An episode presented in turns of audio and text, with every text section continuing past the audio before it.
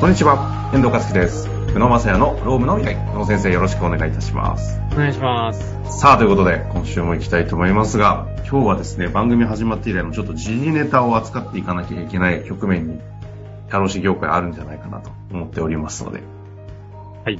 お願いします。ちょっとなんか話しにくそうですけれども、ちはい、そうそうですね。ょっと今実情を、はい。今、あの、まあ、あの、M、え日経新聞にも出てますんで、あの、MK システムさんというところが、まあシャロームっていう、まあ、社労士の業務、まあ、割とソソフトの大手のところが、はいはいはい。ランサムウェアに感染して、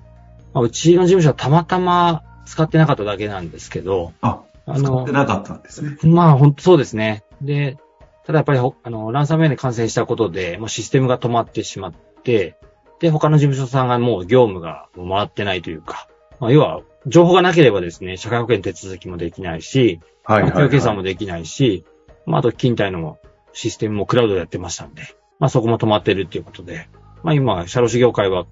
まあ、私の知り合いの先生から結構相談を受けたりだとか、まあ、そういったこあ、とで、そうなんですね。業界同士で。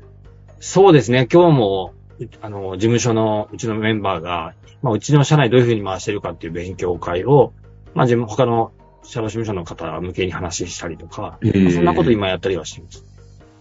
あの、ここのシャロームという、えっと、MK システムさんでしたっけ？はい。のシステムっていうのは基本的にターゲットというか顧客ユーザーは、社労士事務所の先生方ってことです。そうですね。主に社労士事務所の、あの、私たちのようなお客様から業務を受け負うところと、あとは、あの、総務とかというあの直接販売みたいなところもやってると思いますけど、まあこの二つだと思います。割と直接販売に関しては大大手のところが多いかなと思いますね。ある程度内製化できるような舞台があるところが導入して効率化図るってことですよね。そうですね。あの、っていうことは専門特化型の、いわゆるその SARS システムみたいなものなので、いや、私もランサムウェアに感染あったみたいな話は一応ニュース上知ってたんですけど、久野先生から聞いた感じの熱量感の業界大変なことになってるっていうのが全然情報がやっぱ入ってこないので、はい。ちょっとそこは、いや、ちょっとやっぱ大、ね、業界リーダーとしてちょっと状況は教えていただきたいなと思っているんですが、そうですね、あの、もともとランサムウェアはね、やっぱり結構メジャーなウイルスで、まあ、事務所ここ気をつけてると思うんですけど、なので今いろんなセキュリティ対策やってきたんですけど、結局大元の、その、SARS のシステムが感染するというところは、なんとなく想定ではなくはないんですけど、まあ、そこはさすがに大丈夫かなみたいなところで、オペレーションが動いてて、いでや、そうですよね。そうですね。なので、まあ本来そのバックアップとかを取ってればいいんですけど、ただバックアップ取ることってセキュリティ上逆に言うと矛盾を抱えるような感じそうですね。せっかくクラウドで管理してるものを吐き出して自社でセキュリティ下がっちゃいますもんね。ですね、オンプレイヤーね、とか、あの、社内のハードディスクに入れるってことになると、まあこれセキュリティ上どうなんだって話になるし、まあそういったことも含まれていくと、やっぱりそのクラウドというか、まあこれから、多分社労士業界全体そうだと思うんですけど、DX という文脈の中で、まあいろいろこう、システムに頼っていく中でですね、そういった、まあ依存せざるを得ないんですけど、これどうリスクヘッジしていくかっていうところは、やっぱり業界全体に結構課題を叩きつけられたというかですね、まあそういうような形になってます。今大体使用者数どんぐらいってこ公表とかあるんですか？えっ、と、2300事務所ぐらいって書いてあり書いてありましたんで、相当だと思いますね。全然計算でわかんないですけど、顧問先平均仮に2、30とかしたって、そうですよね。だから、まあ、5000社、6000社とか普通にはあの影響起きてるってことですよね。そうですね。ただ、大手の事務所だったら多分もっとあると思うんで、そうだよね、確かに。だから事務所規模が多分2、30人のところだと多分顧問先200、300とか200、4、50件あるような気がするのでですね。なるほど。そうすると、かなり大きいんじゃないですかね、影響としては。今、あの、どこまでしゃき踏み込んで聞いていいものなのか、ちょっと怯えながら喋るんですけど、どういう状況なんですか？皆さん、一旦、このタイ、今、この1ヶ月でどうしようって感じですよね。そうですね。だから、これ、これ私は当事者ではないので、まあ、いろんな先生方から相談を受けてっていうところになると思うんですけど、まあ、はいまあ、相談の観点ではお客さんとどう、あの、話まとめていくかって話なら私もできるので、はいはいはい。まあ、やっぱりそういった観点でいくと、まあ、社会保険の手続きとか、あの、に関してはですね、これ、クラウドに情報が、それが取り出せないわけなので、今、ランサムウェアの状況としては、まあそこの、何も動い、要は本体のシステムを動か動かせなければデータがないんですけど、データどっかから持ってこなきゃいけないので、うん、そうするとですね、雇用保険とか、あと健康保険の厚生年金に関しては、一般の事業者さんあんまり知らないと思うんですけど、はいはいはい。社労士のちょあの、職権でというかですね、あの、お客様からもちろん同意をもらってなんですけど、そうするとですね、まあ、従来申請と言いまして、雇用保険とか、あと健康保険厚生年金がですね、持ってる国の情報をもらってくることができるんですね。はいはいはい。で、そのデータを、まあ、取り込んで、で、一旦まあ、その場でしのぐっていう形になるかなと思います。あ、じゃあ社会保険の手続きの方は、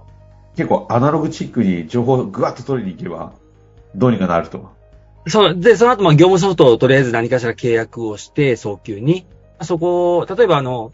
業者さんとかは、まあ、特定は控えますけど、やっぱり、この、ここに結構対応してくれているような、そういうシステム会社がいくつかあるので、まあ、そこにデータ CSV で取り込んで、で、まあ、入社、退社、まあ、退社関係とかっていうところは、まあ、しのぐしかないかなと思うんですけど、まあ、問題は給与計算ですよね。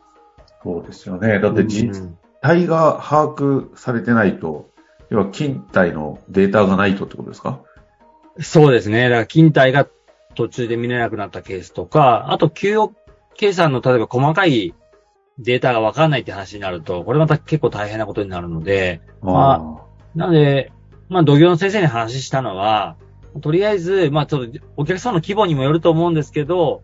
振り込んだデータ先月分があると思うんですよね。はいはい、はい、前の 2, 2ヶ月、3ヶ月はあるんで、そこの金額見て、一旦もう計算できないの、そうですね、平均もしくはまあ、先月と同じ金額を振り込みさせてもらうと。同意の上で。で、その上で、勤怠が明らかになったタイミングで、まあ、差額調整するしかないんじゃないですか なるほど。うん、なるほど。あの、非常にリアルな話ですね。リアル、そうですね。うん、なるほどね。でも今まさにタイムリーにそういう対応を、月末いろいろ対応を考えながら、各自の事務所さんがやってる状況ってことですよね。なんか、うん、噂によると、噂というか、業界メンバーたちも相当こう、皆さんで横で繋がりながら情報を交換しながら動いてたりするみたいな話も聞くんですけど。そそうですね。やっぱりあの、非常に、こう、リーダーシップ発揮されてる先生とかが、もう、あすごくあの、親身にいろんな情報を集めてですね、それを共有したりだとか、あとは本当に専用のエクセル作ってですね、給与計算できるものを作ったりだとか、あ、なるほどね。あの、システムに取り込むためのエクセル作ったりだとかっていうことを、はいはい、で、それをみんなで共有してみたいなことを、業界内でやってるので、まあ、割と、まあそういったこともあって、まあおそらく結構ま、あの、心配されているところも多いと思うんですけど、まあ、やっぱり、社労事務所に関わっているところに関しては、まあ、割とな、何かしら、割と、社労士の先生ってみんな、あの、なんていうか、こう、すごく真面目にというか、真摯に仕事してるので、うんうん、まあ、そういった観点では、あの、ちゃんとリカバリーはしてくれるんじゃないかなとは思いますね。なるほど。だから、どちらかというと、その、今、社労士の先生たちが本当に大変な状況にいるということですよね。そうですね。うん。あと先ほどあの、社会保険手続きの方はどうにかデータ取ってくればっていう話でしたけど、その間に一旦システムを、あの、また新たに決めてっていう話ありましたけど、はい。もうまさにシステム選ぶのが一番今、どう選んでいいかの基準がこう変わってるフェーズじゃないですか。そうですね。何をもとにシステム根本を選んでいくか。で、久野先生そういう意味で言うと、茶労士業界の中でも DX 化システム選びね、相当先進んでるっていうふうに見られてると思うんですけど、このあたりって、なんか結果論、俺使ってなかったみたいな話を、なんかあだこうだ言う方ではないと思うんですけど、なんかどういう基準で、なんどういう観点でシステム選びされてきてるんですか？やっぱこれ非常にやっぱ今思うと難しいですよね。やっぱり初めどうしても使いやすさベースで選んで来るじゃないですか。セキュリティよりもね、そうですね、利便性とかになりますよね。うん。まず。まあでも、やっぱり大手さんと付き合うと、どこのサーバー使ってるかとか、例えばまあ、Amazon の AWS 使ってますとか、はいはいはい、Windows の Azure 使ってますとかっていうところは、あの逆にあの、後から聞かれることも分かってるので、僕らも。だから必ずあの、そのあたりのセキュリティ、あまあ、どういったところの、どういったところのサーバー使ってるかとかっていうところは、一応契約する前にはチェックするようにはしますけどね。あ、やっぱしてるんですね。うん。で、結構ね、そこ聞いてくれる、る、事業事務所も少ないみたいで、あだから、まあ、ある業者さんなんか挙げると、やっぱり、あの、ウィン、あの、マイクロソフトの Azure 使っててですね、めちゃくちゃセキュリティしっかりしてるんですよ。あ。はい。それ入れた上にさらにあの、独自の、あの、ID とパスワードとかっていうのを設定して、まあ、かなりセキュリティに力入れてるんだけど、みたいな話を、まあ、してくれるので、ただ僕らどうしてもやっぱりセキュリティに関してはもう超プロではないので、はいはい、はい。まあ、そのあたり見て比較してですね、まあ、そういったところも含めて、最終的にはあの決めております。なるほどね。やっぱ、やっぱりでも意識相当されてきてるんですね。そう、そうですね。やっぱお客さんの目もものすごい厳しいのと、あと、まあ、50人未満の企業とか、100人未満の企業はあんまり聞かれないんですけど、私たちもやっぱり上場企業ともお付き合いがありまして、そうするといろいろ出させ、出させられるというか出さなきゃいけないので、なるほど、なるほど。うん、まあそういったところで、いい意味で顧客に育てられてる、鍛えられてるっていうのはあるんですね。そうなんです。だからもう基本的にでもセキュリティって、お客さんについていくことでアアップしていくかなっていうのは私の実感ですけど。あうんどうしてもあの、価格転嫁していくのが難しいんですよ。あ。見えい。ないですしね、お客さんからしたら、それ価値だから上乗せで値上げって言われても納得いかないで領域ですよね。そうなんですよ。だから、なんであそこの事務所はうちより安いんだって話になるんですよね。だって特に企業計算でもアウトプット一緒なわけなんで。なので、どうしても価格転嫁しづらいところがありまして。なので、先に先にお金かけていくのってやっぱ結構勇気がいるんですけど。確かに。これ付き合うときに、例えば、あの、大手の会社からセキュリティ要件出してくれって言われたときに、もう初めこう何が入ってるかよくわからなくてですね。で、やっていくうちに、やっぱり、それに合うようにやっとの投資していくとですね。まあ、結果として、あの、どこでも通用するところまで行くような感じな足元強くなってたのはそういうことなんだ。なるほどね。いや、でも、非常に今回、こういった形で SARS システムどういうふうに選んで使っていくのかっていうのが、修行の先生、改めてこう、基準とかいろいろ整備しなきゃいけない局面に、なんか一つ来ましたよね。なんかわかりやすくこういう被害が出てくると。いや、そうですね。だから、あの、これも本当に、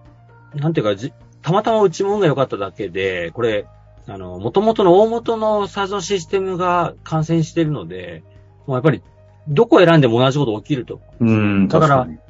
おそらくこれからだから SARS 間で API でこうバックアップ取っていくとか、まあそういったこともやんなきゃいけないし、はいはいはい。本当にシステムが止まった時に、これどうやって復旧させるのかっていうのを、まあ、社内でも検討が必要だし、お客様とどうするかっていうのを契約書も含めて巻き直しておかないと、まあいけないなっていうところは、やっぱりこれからの本当にやらなきゃいけないことになっちゃうし。なるほどですね。まあ、ということでね、今回、M、MK システムさん、シャローム、ランサムウェア感染からの、ちょっと今ちょうどタイムリーでいろいろ皆さんの先生方もね、苦労されてる時期ですので、安易ななことはね、ちょっと言えないタイミングかもしれないんですけれども、まあ、業界全体今頑張ってらっしゃるというふうに聞いておりますので、一緒にね、いろいろ考えていきたいなと思います。また新たな情報等々ね、す進むときには、久野先生からも発信していきたいと思いますので、周知していきましょうかね。はい。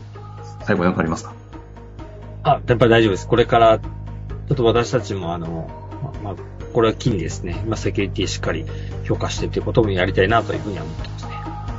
ということですね。ということで、久野先生、ありがとうございました。ありがとうございました。